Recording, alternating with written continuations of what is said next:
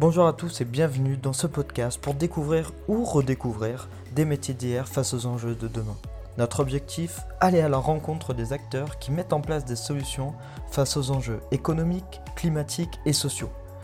Ce podcast traite des positionnements de ces métiers face aux futures évolutions de leurs environnements. Nous souhaitons avec vous découvrir ces métiers et les acteurs qui font bouger les choses. Aujourd'hui, on va parler d'un sujet très complexe mais euh, très intéressant, c'est comment s'alimenter durablement grâce à l'agriculture. Donc l'agriculture a été inventée il y a plus de, de 10 000 ans, mais c'est un sujet qui est euh, d'autant plus d'actualité. Aujourd'hui, je me trouve euh, avec Marc Denal, donc directeur général de Demain la Terre. Marc, bonjour. Bonjour. Est-ce que tu peux te présenter succinctement et nous présenter un peu ton activité? Oui, alors euh, donc moi je suis euh, ingénieur agronome de formation. Euh, j'ai eu l'occasion de travailler dans différents secteurs de l'agriculture ou para-agricole, autant dans le secteur de la formation pour des agriculteurs qui s'installent que en production, que donc là ce dont on va parler aujourd'hui, une structure qui regroupe des agriculteurs, et toujours avec cet objectif d'essayer de produire mieux euh, plus parce qu'il faut alimenter toujours plus de personnes, mais, euh, mais mieux. D'accord. Et quel a été un petit peu ton, ton parcours? Est-ce que as directement, euh, tu t'es directement orienté vers l'agriculture durable ou tu as eu des phases plus agriculture conventionnelle et après problématique plus durable? Non, pas vraiment conventionnelle en fait, parce que bah, mon grand-père était viticulteur et je l'ai toujours vu travailler euh, avec une approche euh, durable, même si on la qualifiait pas comme telle à l'époque. Euh, je l'ai jamais vu travailler de manière systématique avec un tas de pesticides, avec tout plein de machines qui défonçaient les sols, etc. Donc, donc en fait, j'ai toujours eu cet exemple-là sous les yeux, et donc j'ai toujours voulu continuer à travailler un peu selon cette, cette, cet état d'esprit-là. Euh, et, ça m'a permis euh, voilà, d'avoir des expériences qui vont dans ce sens-là et de choisir, entre guillemets, si on peut dire ça comme ça, de partir dans, dans, dans, ce genre de production. Quoi. Et, et, du coup, la, la, question qui me vient pour euh, les personnes qui, qui ne s'y connaissent pas forcément en agriculture comme moi, mmh. euh, est-ce que conventionnel, ça veut systématiquement dire euh, des pesticides, des, voilà, des, des machines gros calibre, si je peux dire ça comme ça? Elle est super intéressante cette question parce que euh, non, justement, euh, tout le conventionnel ne se vaut pas, au même titre que tout le bio ne se vaut pas non plus. Euh, on a un gros souci de, de message ambiant actuellement qui oppose les deux. c'est un peu binaire. C'est un peu agriculture biologique égale bien, agriculture conventionnelle égale pas bien. Or, tout le bio ne se vaut pas, il y a du bio qui est mal travaillé, au même titre que tout le conventionnel ne se vaut pas. Il y il y a des producteurs que l'on met dans la case conventionnelle, mais qui en fait euh, euh, travaillent parfois même mieux que certains agriculteurs bio parce que ils ont une approche peut-être plus globale avec, avec une réflexion plus large. Et, euh, et ça permet de, de justement de, de, de, de montrer qu'il n'y a, il a pas qu'un seul modèle agricole, il n'y a pas que deux visions de l'agriculture qui s'opposent, mais il y a bien des agricultures au pluriel avec des manières différentes de travailler. D'accord. Et euh, donc tu es euh, tu es directeur général de, de Demain la Terre. Mmh. Euh, depuis combien de temps tu, tu exerces ce poste-là et quels sont tes, plus grands apprentissages? Alors, ben, je travaille avec Demain la Terre depuis plus de dix ans maintenant. ça fait un peu plus de cinq ans que j'ai pris la direction générale, mais ça fait oui, ça fait un peu plus de dix ans que je travaille avec les producteurs de, de Demain la Terre. mes plus grands apprentissages, en fait, c'est bah que justement, euh, on peut tout à fait concilier euh, un modèle euh, rentable, viable, qui produit en quantité et en qualité, et concilier des enjeux à la fois environnementaux, à la fois sociaux et sociétaux, et justement de viabilité économique. et puis, je pense que, en fait, ce, ce, dont on se rend compte, c'est que l'agriculture, elle n'est pas unique et euh, il faut bien évidemment tenir compte du lieu où on se trouve, euh, du climat, du sol, enfin c'est multifactoriel. Et donc euh, quand on, passe un message un peu général sur l'agriculture, en fait c'est bien plus complexe que ça. Quoi. Et, ça, enfin, du coup moi je travaille avec des producteurs qui sont partout en France. on commence même à avoir des producteurs ailleurs en Europe, tu te rends compte que euh, c'est pas du tout la même manière d'aborder les choses, que tu sois là ou là, en fonction du climat du sol, en fonction même de la manière de travailler des gens. Et du coup, tu peux pas euh, sortir un modèle unique ou en tout cas une pensée unique en te disant c'est comme ça qu'il faut faire et pas autrement. C'est bien plus complexe que ça. Oui, comme tu disais, c'est pas binaire. Il y a, il y a beaucoup plus de, de substance derrière. Là, là, vo- votre activité, donc si j'ai bien compris, euh, Demain la Terre, c'est euh, une société qui euh, regroupe des, des agriculteurs autour d'une charte, Mhm. c'est bien ça? Oui. Et euh, qui va proposer euh, un label de qualité pour les consommateurs. C'est ça, c'est exactement ça. On regroupe aujourd'hui euh, 400 producteurs euh, partout en France et donc euh, un petit peu en Europe aussi, euh, qui euh, travaillent selon euh, donc un référentiel d'exigence euh, qui euh, permet de, de, de fixer des objectifs euh, à la fois du point de vue de la méthode de travail, mais également des, des, des objectifs euh, de, enfin, du, du résultat, des, des- certains chiffres, certains indicateurs à atteindre, euh, que ce soit sur des aspects euh, environnementaux, donc euh, liés à la gestion de l'eau, à la gestion des sols, à la gestion des pesticides, à la gestion des engrais, à la gestion de la biodiversité, tout le monde vivant qu'il y a euh, sur une parcelle agricole et autour, euh, sur la question des déchets, de l'énergie, puis aussi euh, sur des questions au niveau social et sociétal, donc euh, comment on gère les salariés, comment on les fait monter en compétences, comment on les forme, comment on, les, on leur fait acquérir une expertise vraiment pour être pointu dans la, la conduite de la culture, euh, comment on les, on les valorise, comment on les, on les remercie de la manière dont ils travaillent et qui font progresser l'entreprise. Euh, et puis il y a tout le volet sociétal aussi, c'est-à-dire euh, comment l'entreprise elle s'ancre localement, comment elle travaille avec des associations locales, comment elle travaille euh, avec... il y a aussi une forme de solidarité alimentaire pour tous ceux qui ont du mal à accéder à une alimentation, une alimentation, j'ai envie de dire, de base avec les fameux 5 fruits et légumes par jour. Et, donc il y a, a tout ce volet aussi sociétal de, de dire bah, l'entreprise elle a un rôle sociétal à jouer. Elle a un rôle euh, pas juste là pour dire euh, je, gagne de l'argent et je, je réinvestis dans mon entreprise ou bien euh, je paye bien mes salariés. Il y a aussi un rôle de, de, présence. C'est un acteur, de, de, un acteur local, un acteur dans une société et qui du coup se doit de- d'avoir aussi du lien avec, avec les gens qui sont autour de quoi. D'accord, c'est pas, oui, vous, vous avez pas euh, tout, euh, tout centré sur euh, la qualité euh, des produits, c'est vraiment Non. tout l'écosystème autour, qui, qui le produit, comment euh, sont euh, gérés les salariés, euh, qu'est- qu'est-ce qui, euh, quelles sont les retombées au final euh, localement de, de C'est ces exactement ventes ça. de, Et donc nous, produits. on qualifie ça d'agriculture responsable parce que euh, on... alors quand je dis nous, il n'y a pas que nous, notre structure, mais les acteurs du monde agricole en France qui travaillent selon cette philosophie-là, on qualifie ça d'agriculture responsable parce qu'on fait référence à la responsabilité sociétale des entreprises, la fameuse. RSE, euh, qui euh, ben, prend en compte le volet environnement, le volet social, sociétal et le volet économique. D'accord. Et donc c'est 400 entreprises, euh, 400 producteurs. 400 ouais. producteurs, Ouais. et ça représente à peu près combien de- d'emplois? Alors, euh, quand on cumule entre les permanents et les saisonniers, parce qu'on a aussi des productions saisonnières, euh, on est euh, entre 3500 et 4000 euh, personnes qui sont directement impactées par, euh, par cette approche de l'agriculture euh, dans les entreprises. Et cette approche de l'agriculture, est-ce que vous avez rencontré d'autres d'autres acteurs, donc tu me disais en Europe, mais est-ce que aussi à l'international qui résonnent comme vous, Oui. où euh, où il y a des paradigmes vraiment euh, différents selon les pays, selon euh, la gouvernance des pays, etc. Alors oui, tu as forcément une différence euh, selon les pays et selon les continents. Pour autant, la philosophie de base du producteur qui est de se dire euh, j'ai une responsabilité environnementale, j'ai une responsabilité sociale et sociétale, j'ai une responsabilité économique, euh, on la retrouve en plusieurs points de, de la planète. Et, euh, et- et c'est vrai qu'on commence à, à travailler sur un réseau un peu international de tout ça, parce que on s'est rendu compte qu'il n'y a pas que en France et pas que en Europe qui avait cette philosophie-là. Et il y a des producteurs qui ont décidé de nous rejoindre parce qu'ils partageaient notre philosophie. Alors après, à nous d'adapter euh, selon le pays et selon le continent euh, la manière d'aborder les choses. Mais, euh, mais clairement, la, la- la philo- la philosophie de base, pardon, c'est la même. Donc, euh, donc voilà. Parce que oui, quand on regarde à l'échelle euh, du, du temps, euh, donc l'agriculture, ça a été inventé en moins 8000 euh, avant Jésus-Christ, euh, et quand on regarde la proportion et agriculture durable, donc toi que tu appelles éco-responsable, est-ce qu'on peut dire euh, euh, responsable et durable, c'est c'est quand même très lié? Oui. On est d'accord? Oui. Et par rapport à la conventionnelle, en fait, la- l'agriculture durable est beaucoup plus euh, un espace-temps beaucoup plus large. l'agriculture durable a un espace de temps beaucoup plus large.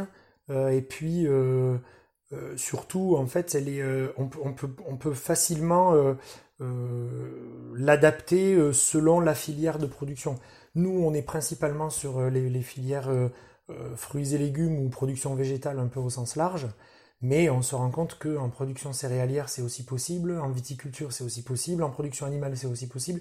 Enfin, il n'existe pas. Euh, euh, enfin, chacun dans sa filière est en mesure de pouvoir appliquer ces principes-là de manière euh, tout à fait adaptée et, complètement pertinente par rapport à ça. Qui plus est, en plus, on se rend compte qu'il y, a des méthodes de travail qui, sont vraiment anciennes, anciennes et sur lesquelles on revient en final.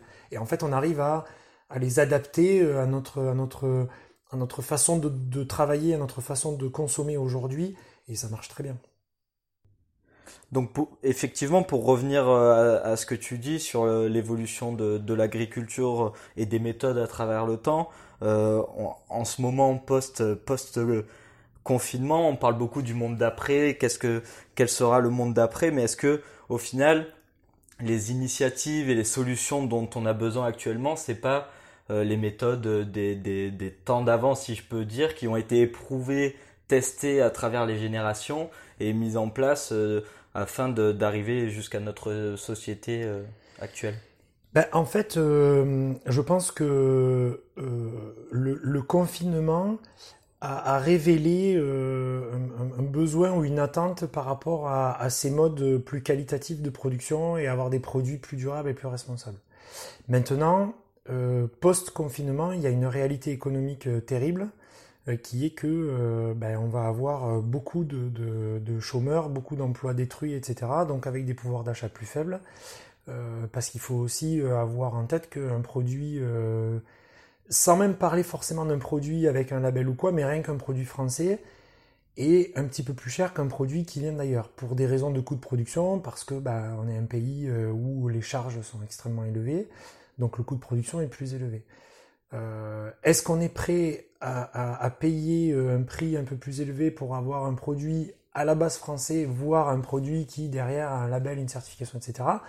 La réponse est certainement oui. Maintenant, du point de vue économique, est-ce que par contre tout le monde en a la possibilité? Ça, c'est un autre débat. Et vu les, difficultés économiques qui, s'annoncent là dans les mois et les années qui viennent, euh, c'est pas aussi évident que ce qu'on aurait pu penser pendant le confinement. D'accord. Et pour les, les personnes euh, qui, qui, le souhaitent, qui euh, c'est vrai que personnellement, euh, en temps de confinement, bah, on s'est rendu compte que dans, dans, tous les cas, tout le monde, il fallait que tout le monde se nourrisse. Donc on, on, on, faisait quand même des achats, mais peut-être que on a, on, on, on, a réfléchi différemment au niveau de l'achat, à, à, regarder un peu plus les origines de produits. Dans tous les cas, il y a une initiative que personnellement, en tant que consommateur, j'ai apprécié, c'est l'initiative des, des, des, grandes surfaces de dire, ben voilà, les fruits et légumes, on va faire de l'origine France. En, en, dans, dans la plupart des cas, déjà par difficulté de logistique, je suppose, avec mmh. l'international, mais aussi pour promouvoir peut-être la, la, la, la, production française. Oui, ben, alors euh, oui, c'est vrai que on s'est rendu compte de ça pendant le confinement. Euh, il y a euh, la majorité des enseignes qui euh, ont travaillé avec nos producteurs de manière parfois plus importante que d'habitude.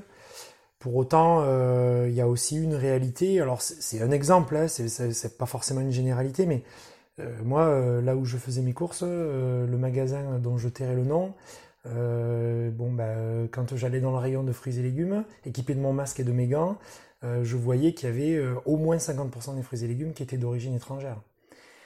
Donc, c'est vrai qu'il y a eu ce message-là. Est-ce que dans la réalité des rayons, ça a toujours été le cas? Mmh, Là mmh. aussi, je pense que ça n'a pas été aussi simple que, ça, parce qu'il y a aussi des produits dont c'était pas forcément la saison. Quand on a commencé le confinement de mi-mars, euh, c'était pas forcément euh, la pleine production des, fruits et légumes printaniers début d'été. Donc euh, voilà, il y a aussi, il y a aussi eu cette réalité-là. Ceci dit, oui, il y a eu quand même une partie non négligeable qui qui a été approvisionné en France et qui du coup a permis aussi à des producteurs de, de, de, continuer de travailler et de bien travailler parce que justement il y a eu aussi euh, euh, ces messages-là et que les, il y a aussi eu un élan de solidarité nationale avec les, les, les personnes qui ont voulu s'alimenter euh, en produits français et donc de soutenir les, producteurs français pendant cette période de confinement. D'accord.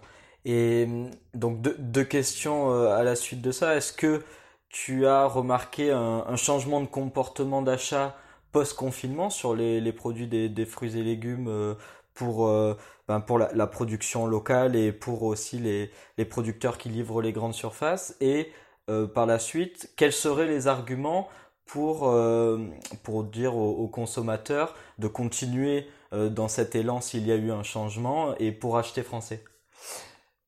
Il y a eu, enfin il y a eu, il y a toujours, oui, une frange de population qui a été un peu sensibilisée à ça et qui du coup, dans la lancée, continue d'être de, d'être attentif à la fois à l'origine et à la fois au mode de production enfin ou au mode de production ou au mode d'agriculture euh, desquels euh, sont issus les produits, de laquelle euh, sont issus les produits. Après, ce qu'il faut aussi voir, c'est que il y a consommer français, oui. Maintenant, est-ce que là encore, comme on disait tout à l'heure pour le conventionnel et le bio, est-ce que toute la production française se vaut? Et c'est là où des démarches de, de, reconnaissance des engagements des producteurs ont toute leur place parce que ça permet de pouvoir euh, attester en fait de, tout ce que font les producteurs et de la manière, de la philosophie dans laquelle ils travaillent pour arriver à sortir des produits qui euh, concilient qualité et exigence environnementale, sociétale et économique. Et du coup, quand on arrive à ce résultat-là, bah, enfin, nous en tout cas, on est convaincus que c'est euh, ce qui permet de répondre à un maximum de, questionnements des consommateurs. Et, et, selon nous, on pense vraiment que ça répond aux enjeux qui euh, qui aujourd'hui euh, sont euh, à la fois de, santé publique, mais aussi d'impératifs économiques, d'impératifs environnementaux, écologiques, climatiques, etc.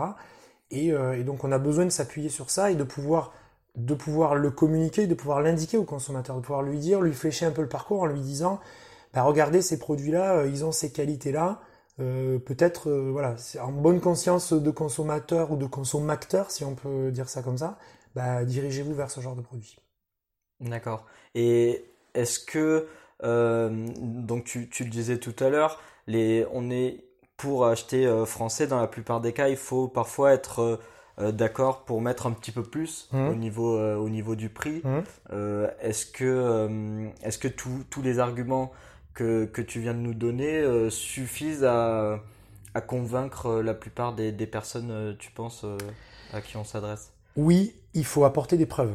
Parce que, euh, en fait, euh, euh, globalement, les consommateurs sont de plus en plus attentifs à ce qu'on va appeler le greenwashing, entre guillemets, mmh. c'est-à-dire ceux qui s'auto-déclarent mais qui ne sont pas en mesure d'apporter des preuves. Et je pense que, mais ça, c'est pas vrai que pour l'agriculture. Là, on parle d'agriculture, mais c'est vrai de manière générale. On peut pas ne se baser que sur le déclaratif de l'entreprise qui vend, parce que son objectif quand même reste de vendre. Euh, mais par contre, si elle est en mesure d'apporter des preuves sur ce qu'elle dit, sur ses différents engagements, sur euh, les actions qu'elle mène, les résultats qu'elle obtient, etc., bah là, euh, c'est top parce que pour le coup, non seulement elle le dit, mais en plus elle prouve qu'elle le dit, et du coup elle dit, bah voilà, oui, je vous apporte un produit de qualité qui effectivement a peut-être un surcoût, mais voilà pour quelle raison. Et du coup, ça peut permettre pour certains de, les convaincre à partir dans ce genre de, consommation. Et au niveau de demain la Terre, quelles sont les preuves ou les, ou les contrôles que vous effectuez au niveau de vos producteurs euh, partenaires? Bah En fait, euh, donc nous, on a un référentiel euh, qui contient 70 critères qui vont tous au-delà de la réglementation rigueur, parce que l'idée, c'est bien évidemment pas de certifier un produit qui respecte juste la réglementation. donc 70 critères qui sont applicables au produit, à l'entreprise, et qui sont contrôlés tous les ans par un organisme indépendant. Donc tous les ans, il y a des audits dans les entreprises qui vont euh, contrôler ce que les producteurs font, les résultats qu'ils ont obtenus, les actions qu'ils ont menées, etc. Et euh, pour pouvoir attester euh, de la qualité du produit, à la fois au niveau qualité du produit en tant que tel, mais aussi action environnementale, action sociale, sociétale, etc. Quoi. Et pour donner une, idée, un ordre de grandeur de, de, la population que, que vous ciblez, euh, quel est à peu près le, chiffre d'affaires cumulé des, producteurs euh, de Malater Alors en produit, ouais, en produits certifiés, euh, l'année dernière sur 2019, on a, on a eu à peu près 200 000 tonnes de produits certifiés, ce qui a représenté un chiffre d'affaires aux alentours de 320-330 millions d'euros de chiffre d'affaires. 200 000 tonnes de fruits et légumes certifiés, ça représente 2% de la production française. D'accord. Voilà. Très bien. Et, donc, tu, disais 400, 400 producteurs partout en France? Oui. Ils sont situés oui, oui, on a, on a des producteurs qui sont situés partout, de, du, de, de Lille à Perpignan, euh, de, Bordeaux à Lyon, euh, Nantes. Euh, voilà, on a vraiment des producteurs partout, hein, partout en France. Et en ce qui concerne la distribution, est-ce que la distribution c'est plus à, destination des, grandes surfaces ou plutôt des, primeurs locaux? Et, pour rebondir sur, sur cette question, est-ce que la distribution locale est viable à, long terme Alors, euh, nous, nos produits sont, sont, distribués dans tous les circuits de distribution, c'est-à-dire effectivement la grande distribution qui reste majoritaire euh, en termes de circuits de distribution pour nous. Mais après, on a aussi deux, deux circuits qui sont euh, importants, que sont donc le réseau grossiste primeur, donc les petits magasins primeurs qu'on va trouver. Et puis, on a aussi tout le réseau de restauration puisque euh, euh, on alimente les, services de restauration, que ce soit la restauration individuelle, la restauration collective, la restauration euh, commerciale, etc. donc, donc les produits, en fait, potentiellement, on peut les retrouver partout. Et donc après, alors la question que tu viens d'évoquer sur la, distribution locale, en fait, c'est une, une, une question qui est loin d'être simple euh, pour plusieurs raisons. Premièrement parce que est-ce qu'on est sûr qu'un produit qui est local est un produit qui aura été produit avec une conscience environnementale, sociale, économique? Bon, première question. Euh, deuxième question, euh, on, travaille avec, avec l'ADEME, donc l'Agence de la maîtrise de l'énergie et de l'environnement, qui, qui, est, qui nous accompagne sur des analyses de cycle de vie, c'est-à-dire en gros quels sont les impacts environnementaux euh, de, la fabrication d'un produit et qui nous aide à identifier les leviers euh, d'action qu'on peut avoir pour réduire ces impacts environnementaux. Bon, et eh ben, il se trouve que euh, le transport, notamment le transport individuel de personnes qui vont venir à un point de collecte des produits, bah, du coup, ça a un impact environnemental énorme, chacun dans sa voiture individuelle pour venir récupérer les produits en un point de vente, etc. Euh, parfois même plus qu'un euh, camion de 40 et quelques tonnes de produits qui circulent sur les routes et qui amènent d'un point A à un point B. Euh, donc, c'est pas un sujet qui, est, facile à traiter. Est-ce que local égale responsable? Est-ce que local égale durable? Est-ce que local égale faible impact environnemental? Voilà, faut être prudent avec ça. Il y a des études qui sont en cours et sur lesquelles bah, nous on contribue et on aimerait bien euh, vraiment pouvoir euh, construire un, vrai modèle durable, mais qui s'appuie sur, euh, sur des données scientifiques et pas juste sur des croyances de se dire que local, ben, c'est beaucoup mieux que d'acheter des produits qui peut-être viendront de 100 ou 150 ou 200 ou 300 km, mais qui peut-être du point de vue de la circulation des produits sur les routes, ben, ce sera peut-être un peu plus durable que, que d'acheminer, d'assembler 10, 20, 30 producteurs en local qui eux doivent faire le trajet, etc. Les consommateurs doivent aussi faire le trajet. Enfin, voilà, c'est pas, c'est pas aussi simple que ça. Et puis, il faut quand même pas oublier, pour euh, euh, rappeler ce qu'on disait tout à l'heure en introduction, c'est que euh, l'agriculture, elle doit s'adapter à un climat, à un sol, etc. tous les produits sont pas produits partout en France. on est en pleine mm. période estivale, les fruits à noyaux, c'est produit sur l'arc méditerranéen, c'est pas produit en Bretagne ou à Lille. Inversement, la consommation de l'endive, par exemple, enfin la production de l'endive, ça se fait majoritairement dans le nord de la France. Donc, et pourtant, on consomme de l'endive partout en France. Donc euh, voilà, faut aussi réfléchir à ça. Euh, il faut pas aussi euh, se dire d'avoir des œillères en se disant je ne prends que des produits locaux, parce que ben, en local, on produit pas tout. Donc voilà, faut aussi avoir ça en tête. Oui, c'est là, la question que, que tu abordes, c'est à quelle échelle on peut parler de local en fait. C'est ça. Parce que finalement, ben, est-ce que local, ça serait pas français? De se dire je consomme local, je consomme en France euh, je consomme une production française, ce qui est déjà une, bonne échelle. Oui. Euh, pendant ces, euh, enfin, quand on parle de, de, local dans un, monde mondialisé, une société mondialisée, ben, le français, la production française, c'est quand même une échelle plutôt intéressante pour, pour commencer. Donc, ce que, ce que je retiens de, de notre échange sur la, la distribution, en fait, si j'ai bien compris, euh, ce qui rentre aussi en jeu, c'est le, les moyens de, de, déplacement des consommateurs pour aller euh, chercher euh, directement leurs produits. Parce que si on arrive à mutualiser la distribution dans un seul camion qui en plus ne polluera pas forcément s'il roule au gaz ou s'il roule à l'électrique, n'émettra pas de, de, CO2, on arrive à des résultats plus intéressants que si euh, c'est euh, un, primeur du coin et que toutes les personnes arrivent seules dans leur voiture acheter leurs fruits et légumes. C'est pour ça que c'est complexe comme, comme sujet et il faut pas partir bille en tête en se disant, enfin, en partant sur des croyances, en, en étant persuadé que sous prétexte que c'est local, ça veut forcément dire que c'est bien et que c'est comme ça qu'il faut que je, que je raisonne. Quoi. Et si tu devais, euh, tu devais euh, passer euh, un message pour, pour, pour, les consommateurs, justement sur cette question de distributeur, qu'est-ce qui est mieux à la fois pour le producteur et à la fois aussi pour les émissions? Est-ce que c'est mieux ben, quand on arrive dans un, supermarché ben, d'acheter français ou de ou d'aller euh, chercher ses fruits et légumes euh, ben, au primeur, euh, chacun dans sa voiture je, je, je pense pas qu'il y ait un, un, modèle meilleur qu'un autre. On a besoin de tout le monde pour distribuer les fruits et légumes, pas que les primeurs ou pas que la grande distribution ou pas que la restauration. on a besoin de tout le monde, ça c'est sûr. Chacun dans son métier parce qu'en plus c'est des métiers qui sont différents. Par contre, euh, ce que je pense c'est qu'il faut effectivement regarder l'origine, euh, regarder si indication il y a les engagements des producteurs. Euh, est-ce qu'il y a des labels? Est-ce que si label il y a, euh, euh, souvent c'est écrit, c'est noté que ça a été contrôlé par un organisme indépendant parce que juste une allégation mmh. comme ça, ok, on est content, mais ça ne veut pas forcément dire que c'est vraiment vérifié et que c'est vraiment mis en œuvre.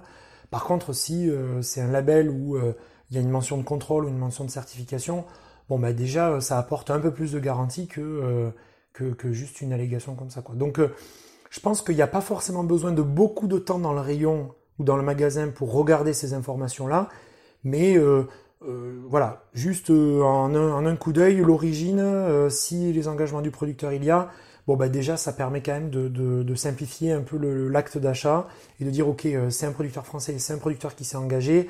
Bon voilà, déjà ça permet d'apporter quelques garanties et, de, figer un peu le je dirais, la conscience du consommateur par rapport à ce qu'il a acheté. D'accord. Effectivement, c'est jamais tout, tout noir ou tout blanc. Il y a toujours, c'est, une question d'équilibre. Exactement, exactement. Et juste un, sujet encore plus compliqué euh, sur, sur la, par rapport à la distribution, c'est l'emballage. Ah oui. Est-ce que, euh, est-ce que la charte Demain la Terre euh, travaille sur ou oblige les producteurs à utiliser des emballages durables, pas, pas plastique euh, non dégradable. Ouais. Alors euh, oui, ça fait en fait la charte de Malater, elle a elle a 10 ans cette année et donc depuis la création de la charte, euh, la question de l'emballage a toujours été intégrée aux critères de, certification. après, donc il y a, plusieurs choses qu'il faut avoir en tête. Premièrement, c'est que l'emballage, ça a un coût pour tout le monde. Ça a un coût pour le producteur, ça a un coût pour le consommateur et ça a un coût pour l'environnement. Donc c'est forcément pas euh, idéal que d'avoir un emballage. Malgré tout, si les producteurs euh, ont recours à l'emballage, c'est d'une part pour le transport, pour, pour conserver la fraîcheur de, du produit. Euh, en tout cas pour ceux qui en ont réellement besoin. On est d'accord qu'il y a des produits qui n'ont pas forcément besoin d'être emballés, hein, ça là-dessus il n'y a pas de souci, mais il y a aussi des produits qui ont besoin de, d'avoir de conserver toute la fraîcheur pour, pour conserver les qualités gustatives du produit et pour arriver chez le consommateur en bon état et voilà. Donc ça il faut l'avoir aussi en tête. Euh, c'est pas forcément de gaieté de cœur que le producteur s'amuse à rajouter de l'emballage, mais c'est simplement parce que ça lui assure de pouvoir euh, transporter euh, le produit dans des bonnes conditions. Après, ce qu'il faut aussi savoir, c'est que nous, dans notre, démarche, la question de la substitution de l'emballage, de partir sur des emballages éco-conçus ou de, ou de l'emballage durable, ça c'est quelque chose que les producteurs ont amorcé il y a plusieurs années déjà, notamment parce que ça fait partie des critères de la charte, mais même au-delà de ça, leur conscience environnementale fait que euh, ils ont anticipé euh, de, travailler sur ces sujets. Donc on a des producteurs qui ont réussi à soit réduire les épaisseurs, soit euh, enlever un suremballage, soit remplacer du plastique par, par exemple, un produit en matière recyclée ou un produit qui va être en bois. Par exemple, une barquette, une barquette ou un collier en bois, ou bien quelque chose qui va être compostable à la maison. Euh, voilà, on, arrive à trouver les solutions qui vont bien et à pouvoir les mettre en œuvre. Après, ce qu'il faut aussi savoir, c'est qu'il y a des solutions qui existent, mais qui malheureusement ne sont pas encore déployées à une échelle industrielle pour pouvoir être largement diffusées chez les producteurs. Donc ça a un coût très important. il faut, là encore, on en revient à la question de dire qui est prêt à assumer ce surcoût-là? Est-ce que c'est le distributeur? Est-ce que c'est le consommateur? Est-ce que c'est le producteur? Il y a aussi ce raisonnement-là qu'il faut avoir. Puis il y a un dernier point qu'il faut avoir en tête, c'est que euh, il y a une loi qui a été votée en janvier dernier, euh, qui s'appelle la loi euh, anti-gaspi et économie circulaire, et qui impose à l'échéance du 1er janvier 2022 que tous les fruits et légumes de moins d'un kilo cinq en conditionnement soient sans plastique. Bon. Donc ça contraint fortement à trouver des solutions dans une, échelle de temps très courte. et du coup, on sait qu'on a euh, euh, des, fabricants d'emballage qui, qui ont des solutions entre les mains. Euh, on a fait des tests, ça marche. Maintenant, il faut qu'on passe à la phase industrielle pour que ça soit économiquement, économiquement plus tenable pour tout le monde, pour arriver à avoir des emballages qui soient effectivement exempts de plastique. Mais c'est pas aussi simple que ça en a l'air. oui, ça, va au rythme de la recherche et développement. Exactement, dans les entreprises, ouais, c'est ça. Et puis après, il faut aussi que derrière, les matériaux qui vont être utilisés pour les emballages, il y a toutes les filières de recyclage, de traitement des déchets et de recyclage derrière. Enfin, il faut aussi penser, il y a la fabrication de l'emballage, mais il y a aussi derrière sa gestion quand ça va être un déchet. Donc, euh, encore une fois, euh, c'est toujours pareil, on tombe sur des chaînes de, des chaînes de vie de produits qui sont très complexes et, euh, et sur lesquels, ok, on se dit, bah, sur le moment, j'ai un emballage entre les mains qui est, enfin, qui semble être durable, mais derrière, est-ce que la fabrication en elle-même ok, on veut des, des, colis en carton, en bois, en papier, etc. Mais ça veut aussi dire du, bois, donc des arbres et des forêts qui sont euh, euh, abattus et voilà. Et puis derrière, après, quand ça devient du déchet, est-ce qu'on est en mesure d'avoir les filières de traitement et de recyclage des déchets? Effectivement. Donc ça veut dire, ça veut dire que après le, après 2022, dans les, les rayons ou chez les primeurs, euh, pour les, euh, les, fruits et légumes de moins d'un kilo cinq, pour les, les, paquets de moins d'un kilo cinq, il n'y aura plus de plastique. C'est ça, c'est ça. La loi impose ça. Après, euh, euh, donc on est en discussion avec les pouvoirs publics pour voir, parce qu'il y a une liste d'exemptions qui est prévue pour les produits vraiment les plus fragiles, par exemple les petits fruits rouges, les produits qui rendent énormément d'eau, comme l'endive, comme le champignon, etc. Et donc pour laisser un petit peu plus de temps pour trouver les, les vraies bonnes solutions qui vont mmh. bien, donc on n'est pas encore fixé sur les produits qui vont être euh, exempts de cette loi, en tout cas sur le début. Mais, euh, mais oui, à partir du 1er janvier 2022, euh, la majorité des fruits et légumes, ça va être ça. Quels sont les métiers pouvant découler de l'agriculture? Et selon toi, quelle est ton estimation du nombre d'emplois créés par parcelle agricole? Alors le nombre d'emplois créés par parcelle agricole, c'est très difficile à évaluer parce que euh, tu as des productions qui sont euh, très variables en termes de besoins en main-d'œuvre.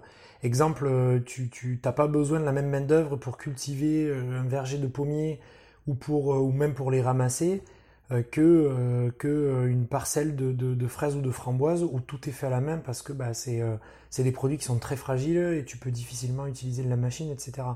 Ou bien des parcelles avec des produits de, de, maraîchage qui sont très fragiles. C'est Là encore, euh, c'est euh, tu, tu, selon les produits, tu n'auras vraiment pas besoin de la même main-d'œuvre, de la même, de, de, du même nombre de personnes euh, à l'hectare pour, pour arriver à produire ce qui va enfin, à récupérer ce qui va sortir des parcelles. donc, enfin, c'est compliqué de sortir un chiffre. oui, ça dépend du produit. ouais, ouais, carrément.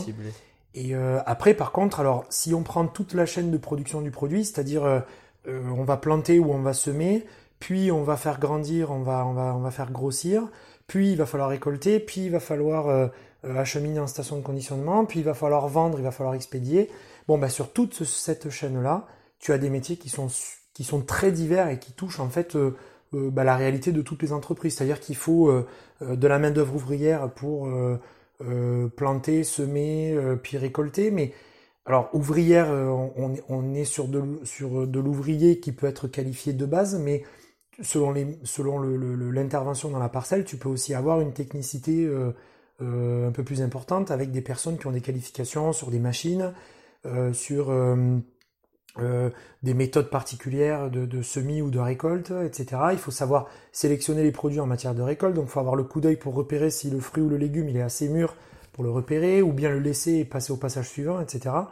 Donc il y a ça. Après, tu as, les, les, logisticiens, c'est-à-dire les tracteurs, les machines, les camions qui vont permettre d'acheminer les produits.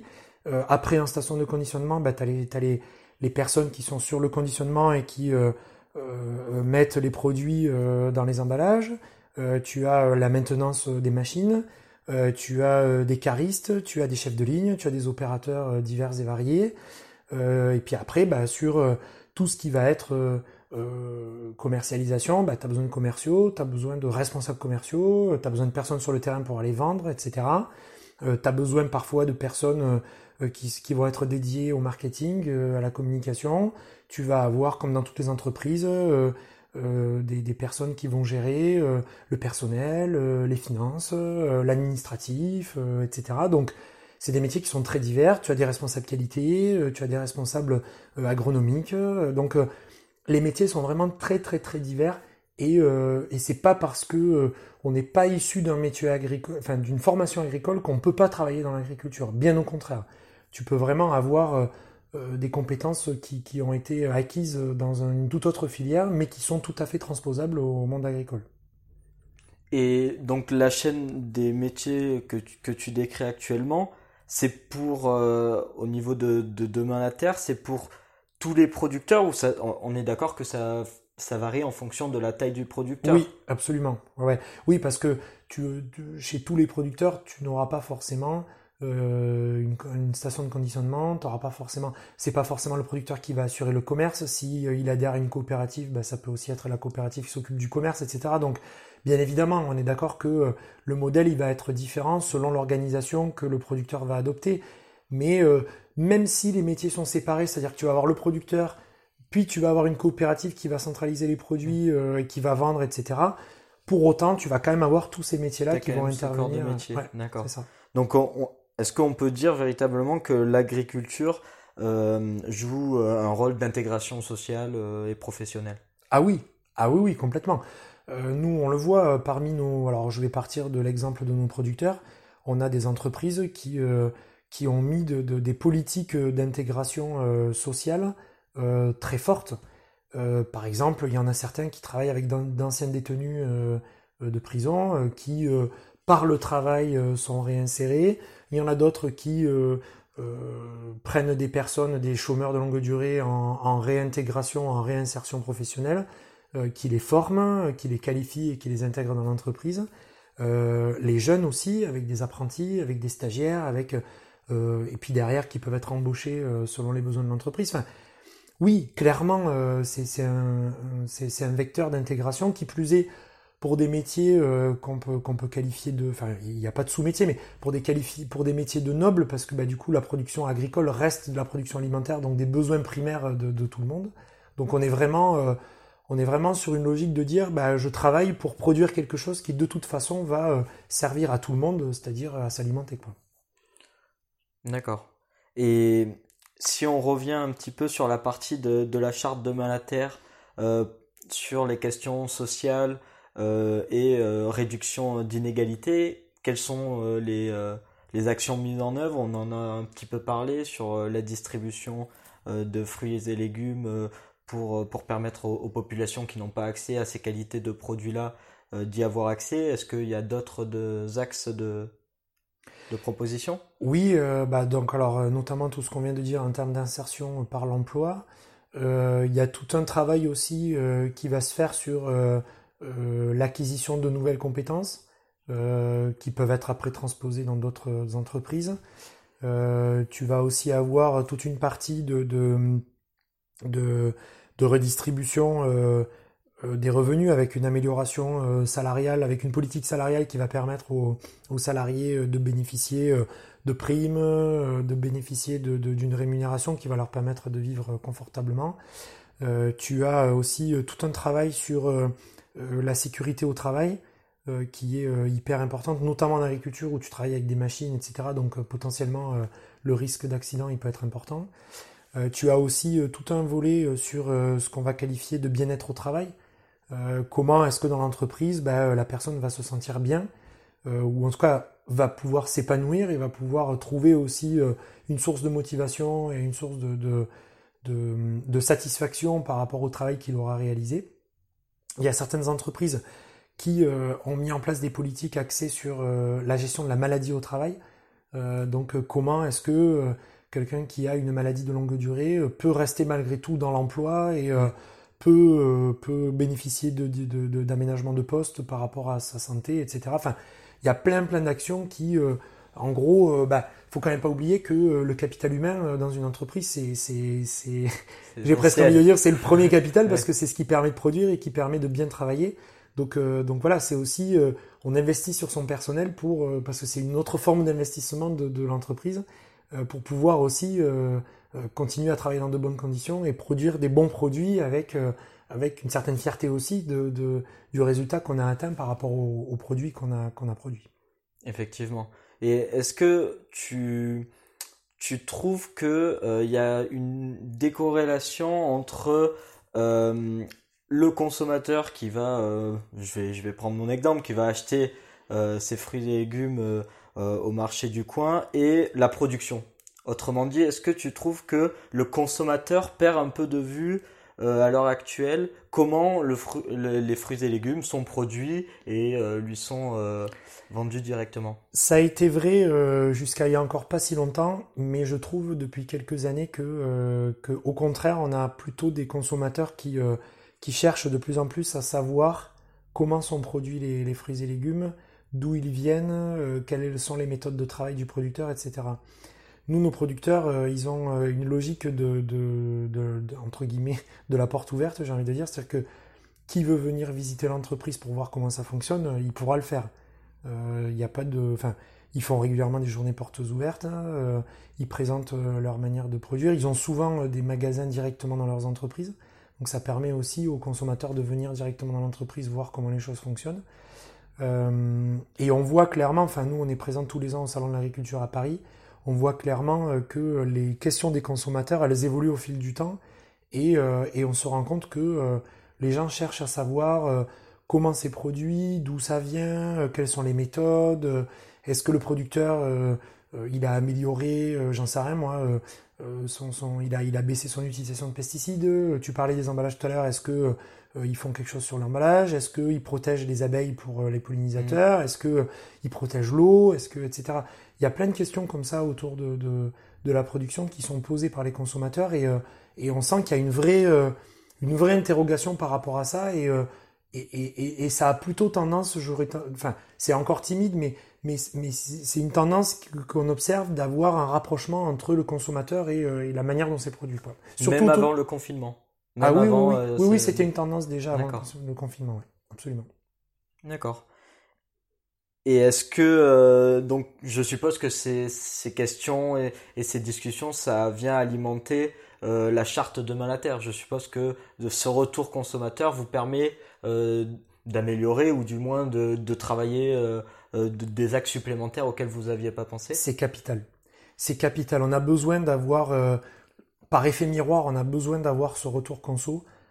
alors il y a plusieurs manières de l'avoir. Hein. Bon, donc je parlais du salon de l'agriculture tout à l'heure. Euh, on est aussi très présent sur les réseaux sociaux, en tout cas de plus en plus présent sur les réseaux sociaux. Alors avec beaucoup de prudence parce que voilà, sur les réseaux sociaux, il y a aussi beaucoup de choses qui traînent. Donc voilà, faut être aussi. Euh, enfin, nous, on a aussi un gros travail de tri à faire par mm. rapport à aux informations qui nous sont remontées. Euh, on fait aussi parfois des enquêtes consommateurs directement dans les magasins, donc ça nous permet aussi d'avoir un retour par rapport à ça. et puis, on a besoin de ça pour alimenter notre réflexion sur comment, euh, bah déjà comment euh, communiquer sur ce que font nos producteurs par rapport aux questions que nous posent les consommateurs. On a, aussi besoin du questionnement des consommateurs pour se dire ah oui c'est peut-être c'est des sujets qu'on n'avait pas forcément anticipés et effectivement c'est des sujets importants sur lesquels il faut qu'on travaille et on se positionne. Euh, alors pour, pour expliquer un peu donc euh, de Malater on a euh, donc les, producteurs, puis on a instauré euh, ce qu'on appelle un comité de contrôle. Donc c'est des experts complètement indépendants de, notre structure qui siègent dans ce comité-là, qui sont bénévoles, hein, on les, on les rémunère pas, et qui apportent en fait une caution morale et une caution technique à l'ensemble de la démarche. Et dans ce comité-là, on a une association de consommateurs. Donc c'est hyper intéressant d'avoir leur regard parce que pour le coup, bah eux ils, ils sont aussi garants de, de, de, ce que, de ce que les consommateurs peuvent avoir comme questionnement et, euh, et, et, ils nous piquent un peu parfois sur des sujets en disant bah là-dessus, ça serait bien que, que, que, vous y réfléchissiez sérieusement parce que bah voilà, du coup, c'est des questions que se posent les consommateurs. Donc, euh, donc c'est vraiment euh, c'est capital pour euh, pour que le, le, le producteur euh, s'adapte aussi aux, aux, attentes sociétales par rapport à, à, à ses produits. on a besoin d'avoir ce retour régulier de la part des consommateurs. Après, on fait aussi le tri, ce que je disais tout à l'heure, on fait aussi le tri parce que malheureusement, on a aussi des consommateurs qui ont des visions complètement biaisées et qui du coup enfin nous, nous questionnent sur des choses très farfelues et voilà donc du coup on a parfois aussi du tri à faire mais globalement, enfin, les, les, questions sont toujours très pertinentes et, euh, et, et, nous, on est preneurs de ça pour, pour alimenter notre réflexion. Et au niveau de Demain la Terre, comment vous communiquez, vous gardez, vous entretenez ce lien avec le consommateur? Bah Déjà, le premier vecteur, c'est le produit. Euh, C'est-à-dire qu'on fait en sorte qu'il y ait de plus en plus de produits qui soient porteurs du logo et du message Demain la Terre sur le produit directement. D'accord. Alors, c'est pas toujours simple, bon, pour les histoires d'emballage dont on a parlé, etc. Mais, euh, mais globalement, euh, voilà, ça reste le premier vecteur de, de, de, de message pour, pour faire passer euh, tout, tout, toute la communication qu'on veut faire passer. Et après, euh, le deuxième vecteur qui est, vraiment très important, c'est les réseaux sociaux. Clairement, sur le digital, euh, tout le monde aujourd'hui est, sur Internet, que ce soit sur un réseau social ou sur, bah, comme là, un podcast ou, des vidéos ou des choses comme ça. Donc on a besoin aussi de ces supports-là pour alimenter, pour expliquer ce qu'on fait. Donc il y a une dimension pédagogique, mais de plus en plus on s'oriente euh, euh, sur des messages qui répondent en fait aux, aux, demandes et aux attentes des consommateurs. Donc on va l'aborder sous l'angle de la consommation, sous l'angle de la cuisine, sous l'angle de la production, sous l'angle sous différents angles pour arriver aussi à, expliquer euh, le métier d'agriculteurs et puis bah, les engagements euh, qu'ils prennent et sur lesquels ils travaillent au quotidien dans leurs entreprises. D'accord. Et co concernant justement, je vais rebondir sur, ces engagements et euh, la, qualité produit offerte par la charte Demain la Terre. Est-ce que selon toi, euh, une agriculture sans pesticides ou du moins euh, complètement axée avec euh, les, valeurs de la charte Demain la Terre peuvent soutenir une, demande, de, consommation avec euh, le, rythme actuel de consommation de la société? Euh, j'ai pas de boule de cristal pour savoir si on va arriver à de, à de l'agriculture sans pesticides. Euh, évidemment, de manière un peu utopique, euh, ça serait l'idéal. Oui. On est d'accord. Du point de vue santé, du point de vue environnement, etc., ça serait l'idéal. Pour autant, euh, on tend assez rapidement vers les, les, les... On est à 7 milliards d'êtres humains sur la planète. 8, 9, 10 milliards, ça va très vite arriver. Euh, Est-ce que pour nourrir toute cette population-là, on est capable de se passer complètement de pesticides? Il faut quand même pas oublier que les pesticides, alors ok, il y en a qui en abusent, on est complètement d'accord, euh, mais il y a aussi euh, quand même une frange non négligeable de producteurs qui euh, les utilisent euh, à bon escient et dans des quantités qui sont complètement justifiées. Euh, je vais prendre une analogie euh, demain tu es malade, tu as besoin d'aller euh, chez un médecin, il va te prescrire des antibiotiques pour euh, faire en sorte que tu guérisses et que tu sois toujours en bonne santé. Bah, L'image pour la plante, c'est exactement mmh. la même. En tout cas, pour les producteurs qui travaillent de manière raisonnable. Euh, la plante, quand elle est malade, si on veut qu'elle produise et qu'on ait des produits euh, qualitatifs dans l'assiette derrière, est-ce que euh, l'utilisation de pesticides va remettre ce modèle-là à mal? Alors ok, on est d'accord, ça a des impacts environnementaux qui sont pas négligeables. On est complètement d'accord. Pour autant, euh, de toute façon, le modèle parfait n'existe pas.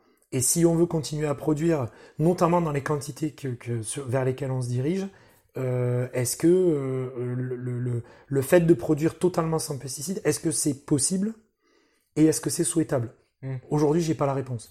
Forcément qu'on aimerait tendre vers ça, et nous, nos producteurs, bah, ils ont euh, enfin pour, pour, pour certains, ils ont réussi à se passer de pesticides sur une frange de leur production. Donc on tend vers ce modèle-là, mais ça nécessite beaucoup de travail et de recherche et de développement dans les entreprises. Beaucoup, beaucoup, beaucoup. Et beaucoup d'adaptation, notamment avec le changement climatique qu'on a actuellement, euh, enfin qu'on a constaté depuis des années.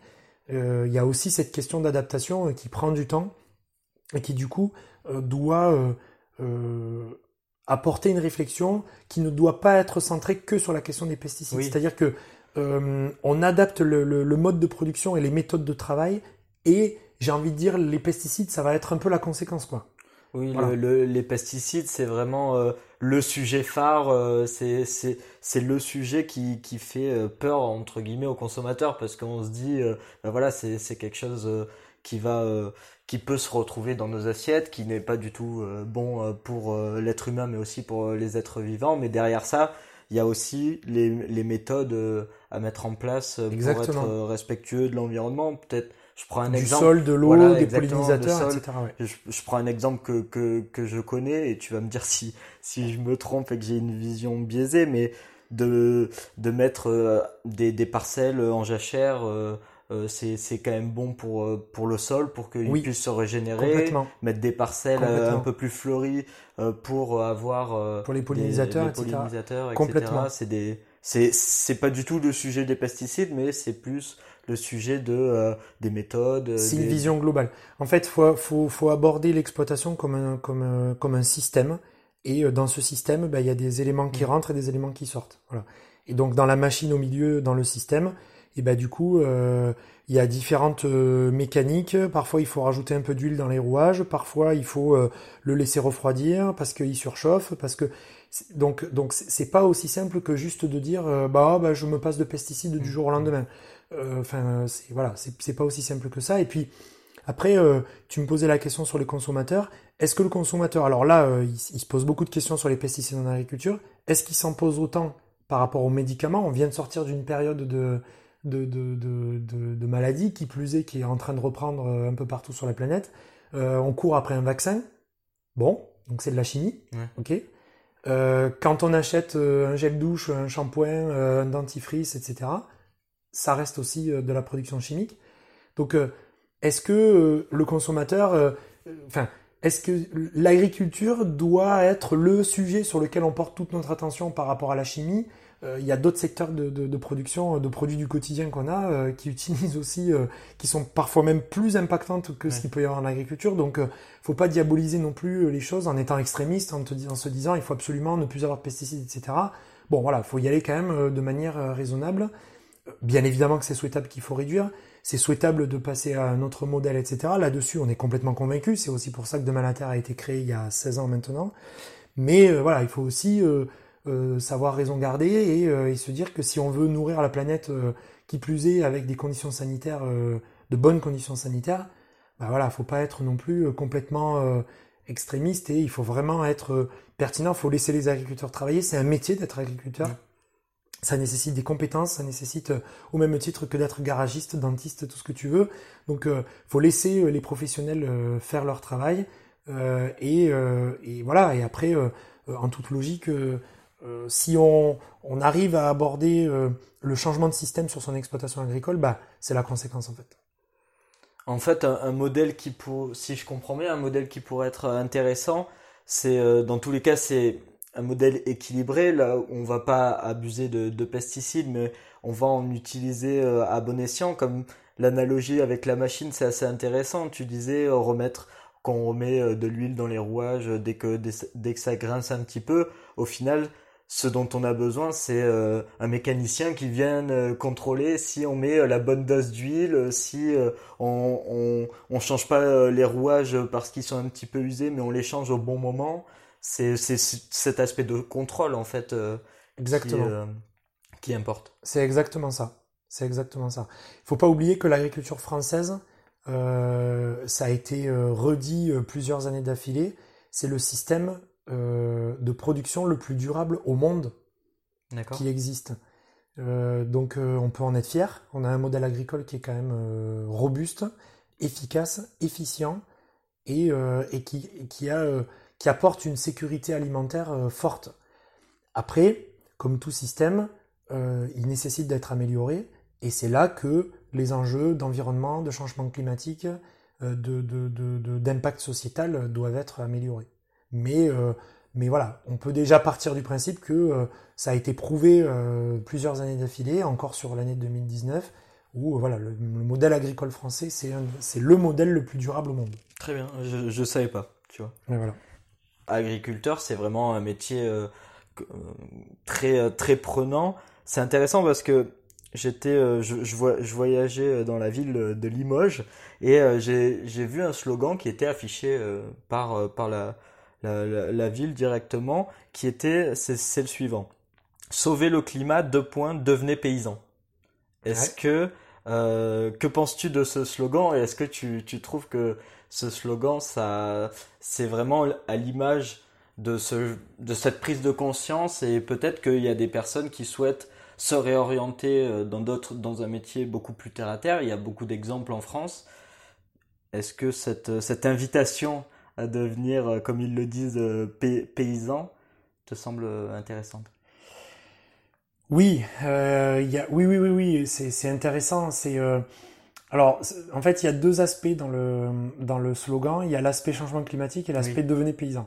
L'aspect changement climatique, euh, l'agriculture est à la fois euh, responsable et à la fois solution.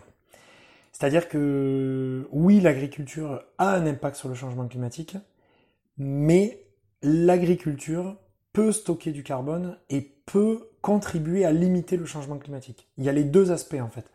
Et euh, pourquoi? Parce que bah, euh, un couvert végétal, euh, il stocke du carbone. Euh, un sol, il va stocker du carbone. il va stocker de la matière organique, stocker du carbone. Mais par contre, il faut que ce soit géré de manière pertinente pour ça. Tu disais tout à l'heure des prairies, des, zones en jachère, etc. Clairement, si tu veux que ton sol il fonctionne bien et qu'il n'ait pas de, enfin, qui stocke du carbone justement, euh, il faut qu'il soit couvert, il faut qu'il ait de la végétation tout le temps et tout. Donc laisser les terres à nu, euh, non, clairement. Euh, et puis et puis mettre en place des systèmes de rotation, mettre en place des systèmes qui vont permettre de, fixer du carbone par la végétation. Enfin, voilà, c'est clairement l'agriculture est à la fois responsable et à la fois solution dans le, dans le changement climatique. Et pourquoi les terres ne, ne peuvent pas être, enfin ne vous ne conseillez pas de, mettre les terres à nu? Parce qu'on a une manque de production et que ça libère du gaz? Eh ben si, oui. Alors d'une part et puis d'autre part, euh, euh, un sol que tu laisses à nu, euh, comme toi quand tu te mets en plein soleil et que tu prends un méga coup de soleil en plein été, ben, la terre c'est pareil. La terre, si tu la laisses à nu, elle prend un coup de soleil. Mais c'est littéralement, le sol, littéralement, elle prend un coup de soleil. C'est-à-dire qu'en gros, la surface qui est complètement soumise euh, aux UV euh, parce qu'il n'y a pas de couvert végétal ni rien, et eh ben euh, elle devient inerte quoi. Donc donc voilà. Donc non non c'est c'est vraiment pas du tout souhaitable de laisser les sols à nu et puis de toute façon naturellement tu laisses un sol pendant 50 ans et tu le, tu le laisses vivre, bah, il va d'abord se mettre en place un couvert en herbé, puis un couvert de plantes un peu arbustives, puis il va se développer une forêt. Donc tu n'auras jamais de sol à nu. La nature, elle laisse jamais de, de, on, dit toujours que la nature a horreur du vide, bah sur les sols c'est la même chose. Donc ne pas laisser les sols à nu, parce qu'il faut quand même qu'ils préservent leur potentiel euh, euh, productif, j'ai envie de dire, et puis euh, leur potentiel de, de, de, fertilité naturelle. Et donc, donc voilà, donc il y a une vraie, il y a une vraie raison dans, dans soyez acteur du changement climatique. C'est vrai que l'agriculture est une des solutions qui va permettre de contribuer à limiter le changement climatique. Après, le devenez paysan, oui, encore une fois, il faut que ce soit un métier. J'insiste là-dessus parce que on voit aussi beaucoup d'initiatives de personnes qui, euh, en reconversion professionnelle, se disent j'en ai marre de travailler à la ville, je vais aller m'installer à la campagne et je vais produire. Oui, mais formez-vous d'abord parce que produire des fruits et des légumes ou produire des céréales ou produire je sais pas quoi, euh, ça se, enfin c'est pas inné quoi. Et puis euh, euh, c'est pas parce qu'on a un jardin potager qu'on sait bien produire dans le jardin potager que ça veut dire qu'on est capable de produire de manière euh, en grande quantité euh, et, en vivre et être agriculteur. Quoi. Donc euh, il faut vraiment prendre en compte le fait que c'est un métier, donc il faut se former à ça. Et puis après, voilà, il faut aussi savoir que l'agriculture, c'est un métier qui est prenant parce que ben, on est soumis aux aléas climatiques, on est soumis à des attaques de maladies, etc. Donc il faut être réactif, il faut être parfois en moins de 24 heures, voilà, un coup de chaud, un coup de froid, un samedi, dimanche, un jour férié, euh, ça, euh, ça connaît pas. Donc euh, voilà, il faut, faut aussi avoir cette conscience-là. mais par contre, c'est un métier qui est tellement gratifiant, qui du coup, enfin, apporte tellement de sources de satisfaction. La, la satisfaction d'avoir un produit alimentaire qu'on donne à manger aux gens et que les gens vous disent c'est excellent. Enfin, c'est la meilleure des récompenses. Quoi. Donc le slogan est intéressant. Ouais. Le slogan est vraiment intéressant.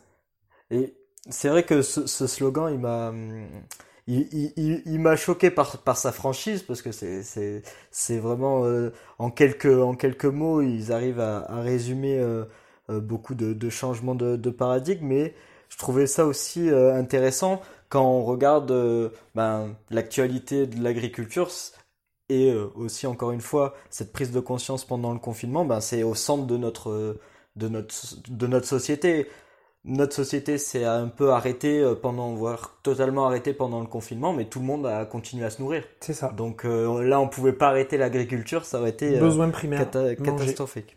Si on parle des sujets qui sont les nouvelles technologies et leurs utilisations au sein de l'agriculture, et à quoi va ressembler l'agriculture de demain face aux enjeux qui se profilent, si on commence sur les nouvelles technologies, comment Comment vois-tu l'utilisation des nouvelles technologies, qu'elles soient euh, digitales ou euh, qu'elles soient digitales, mécaniques, dans l'agriculture? Par exemple, est-ce que euh, il y a des, des, producteurs partenaires qui utilisent des, des engins électriques plutôt que, que, à combustion interne Est-ce que il y a des, des, partenaires qui utilisent l'intelligence artificielle pour faire de la reconnaissance visuelle au niveau du sol et améliorer la production, etc.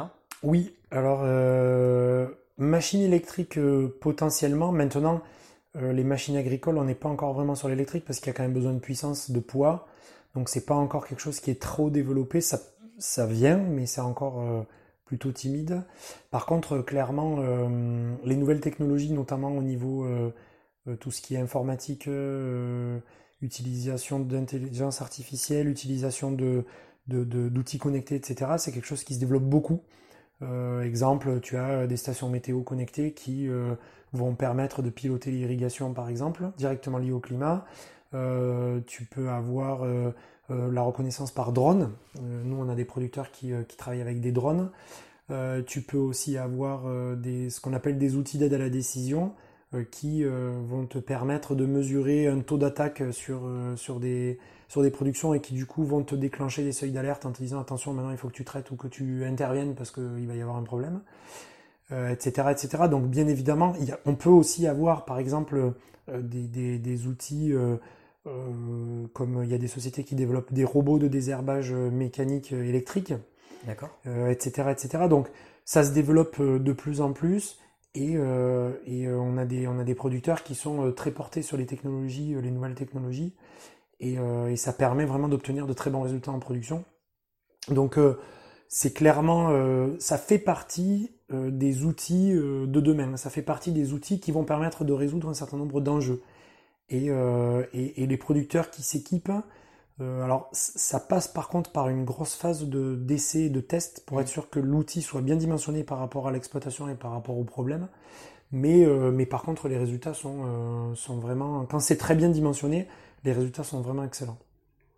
Il y a, je suppose il y a aussi une phase de formation au niveau euh, de, de, l'agriculteur ah et des, des producteurs. Ah oui, oui, absolument. Ben, comme, toute euh, nouvelle, euh, comme tout nouvel outil, tu as besoin d'être formé dessus, à son utilisation. c'est pas... La lecture du mode d'emploi, ça suffit pas. Hein. Il faut quand même avoir un minimum de, d'explications. et puis, de, puis surtout, il y a une phase d'adaptation par rapport à l'exploitation.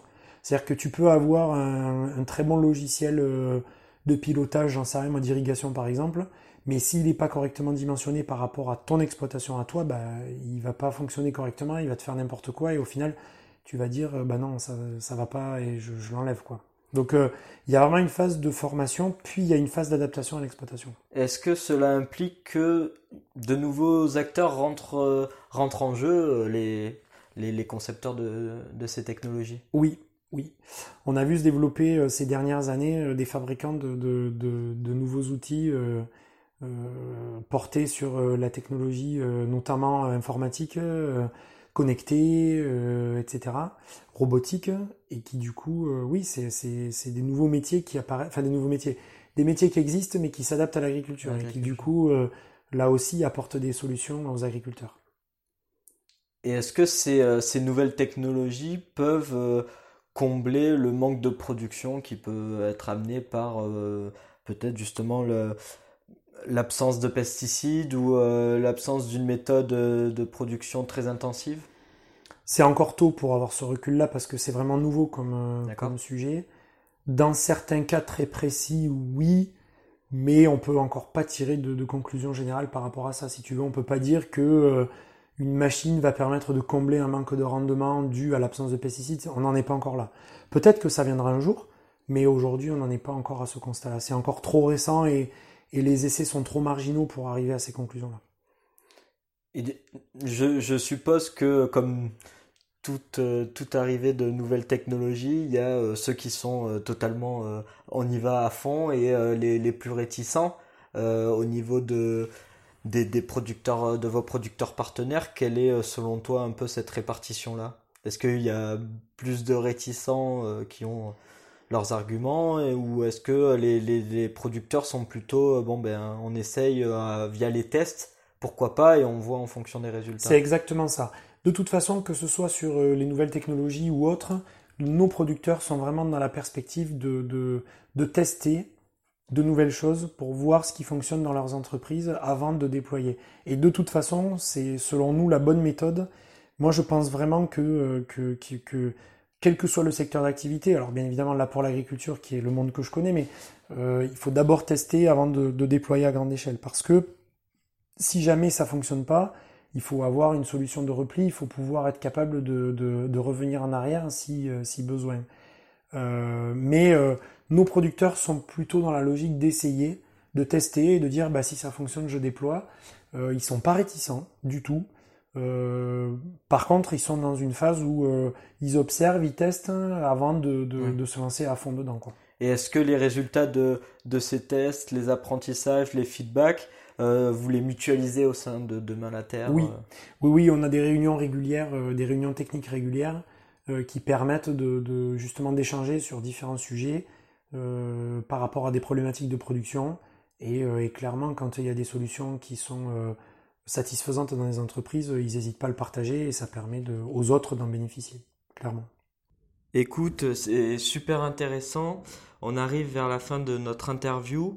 Euh, une question euh, beaucoup plus ouverte, mais euh, selon toi, quel sera le rôle de l'agriculteur demain et quelles vont être les évolutions de son métier?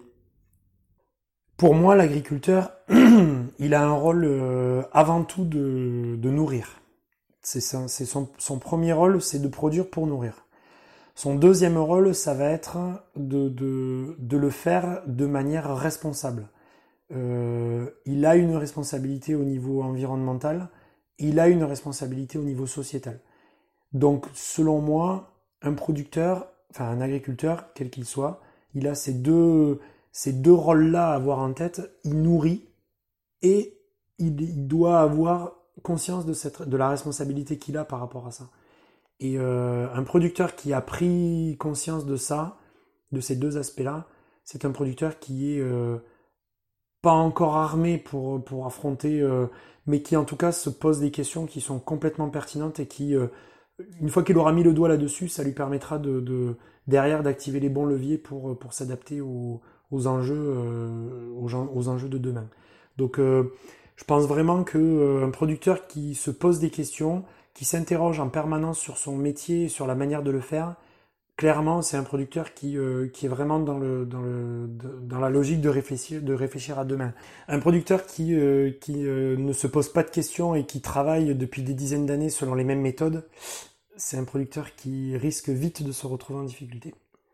Et est-ce que il y a il y a des solutions d'accompagnement, de, de formation pour aider justement ces, ces agriculteurs là qui sont peut-être plus réticents ou même peut-être parce que euh, ils ont toujours eu ces méthodes de, de, travail depuis plusieurs générations à changer Alors, un producteur qui, euh, qui a toujours travaillé comme ça, mais qui est ouvert à du changement, euh, ça peut le faire.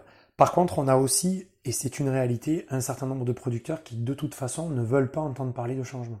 D'accord. Et là, tu pourras faire tout ce que tu veux, tu pourras mettre en place toutes les formations que tu veux, euh, s'il n'a pas envie de changer, s'il n'est pas réceptif à ça, ça marchera pas. Ça marchera pas. Donc euh, après, par contre, il existe euh, effectivement beaucoup de formations, beaucoup de, de, de, de réseaux d'échanges entre producteurs qui, euh, qui veulent justement progresser, améliorer leurs pratiques, etc. Euh, et qui du coup permettent de, d'apporter de, la réflexion à ceux qui soit se sont pas encore posé les questions, soit commencent à peine à s'en poser. Mais après, tu as aussi une frange de producteurs qui, euh, de toute façon, ne voudront pas changer. Donc, euh, bah, c'est comme ça. Après, tu peux pas non plus euh, les forcer, les contraindre. C'est dommage, par contre, clairement, mais voilà, il faut faire avec, quoi. c'est une réalité. Très bien. Et pour terminer, quel serait, puisque c'est ça aussi notre objectif via, via ce podcast, c'est de de réveiller des, vocations et aussi d'aider euh, les personnes, euh, comme on le disait tout à l'heure, qui peut-être souhaitent changer de métier, se lancer dans l'agriculture, puisque on, a bien compris que l'agriculture c'est le métier phare euh, plus, plus que jamais. quels seraient les conseils que tu donnerais aux personnes qui, souhaitent se lancer dans l'agriculture durable? Moi, je pense que. Alors, il y a, deux questions dans ta question. Il y a, ceux qui veulent se lancer dans l'agriculture et ceux qui veulent se lancer dans l'agriculture durable. C'est deux sujets, tu vois. J'ai hésité à poser deux questions différentes. je me suis dit en Alors, l'agriculture, euh, il faut pas avoir peur de l'agriculture. Enfin, il faut pas avoir peur et il faut pas avoir une mauvaise image de l'agriculture. Euh, quelqu'un qui cherche du boulot et qui voit passer une annonce en agriculture, faut pas, faut pas avoir euh, un, moment de, recul en se disant, c'est l'agriculture, ça m'intéresse pas faut aller voir, faut tester, faut essayer. Euh, il y, y, a des véritables vocations qui se sont révélées euh, dans l'agriculture et, et, pas que sur la production pure. C'est ce que je disais tout à l'heure. Les métiers dans l'agriculture sont très divers. Euh, donc euh, il faut pas du tout avoir cette image très paysan, chapeau de paille et fourche du producteur. C'est enfin c'est pas du tout ça. Il faut vraiment s'ouvrir à, à, à, comprendre comment fonctionne le monde agricole et, et, en fait il est très très riche et il y a énormément de choses à y faire et et on peut vraiment s'y épanouir et trouver son compte euh, dans, dans, dans, ce milieu-là.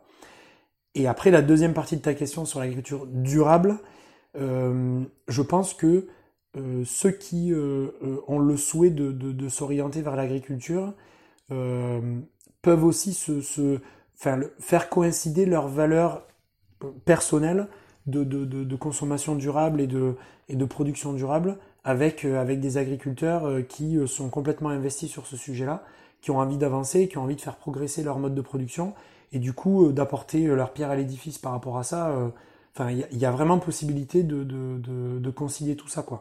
Donc, donc je pense que les questions, enfin, il faut se les poser, il faut se les poser de manière pertinente et surtout, surtout ne pas avoir de réticence par rapport à l'agriculture. Parce que si on a un mouvement de recul ou de réticence par rapport à ça, bah c'est dommage parce que enfin c'est biaisé pour, pour, pour, pour en plus le plus souvent pour des mauvaises raisons. Donc euh, voilà, faut y aller, faut essayer et, euh, et se rendre compte par soi-même plutôt que de rester sur une image biaisée. Très bien. Ben, en tout cas, merci beaucoup euh, de nous avoir accordé cette interview. Avec grand plaisir. Voilà, c'est la fin de notre épisode sur l'agriculture. Retrouvez toutes les informations de la Terre dans la description. J'espère que cet épisode vous aura plu et que vous aurez appris de nombreuses choses.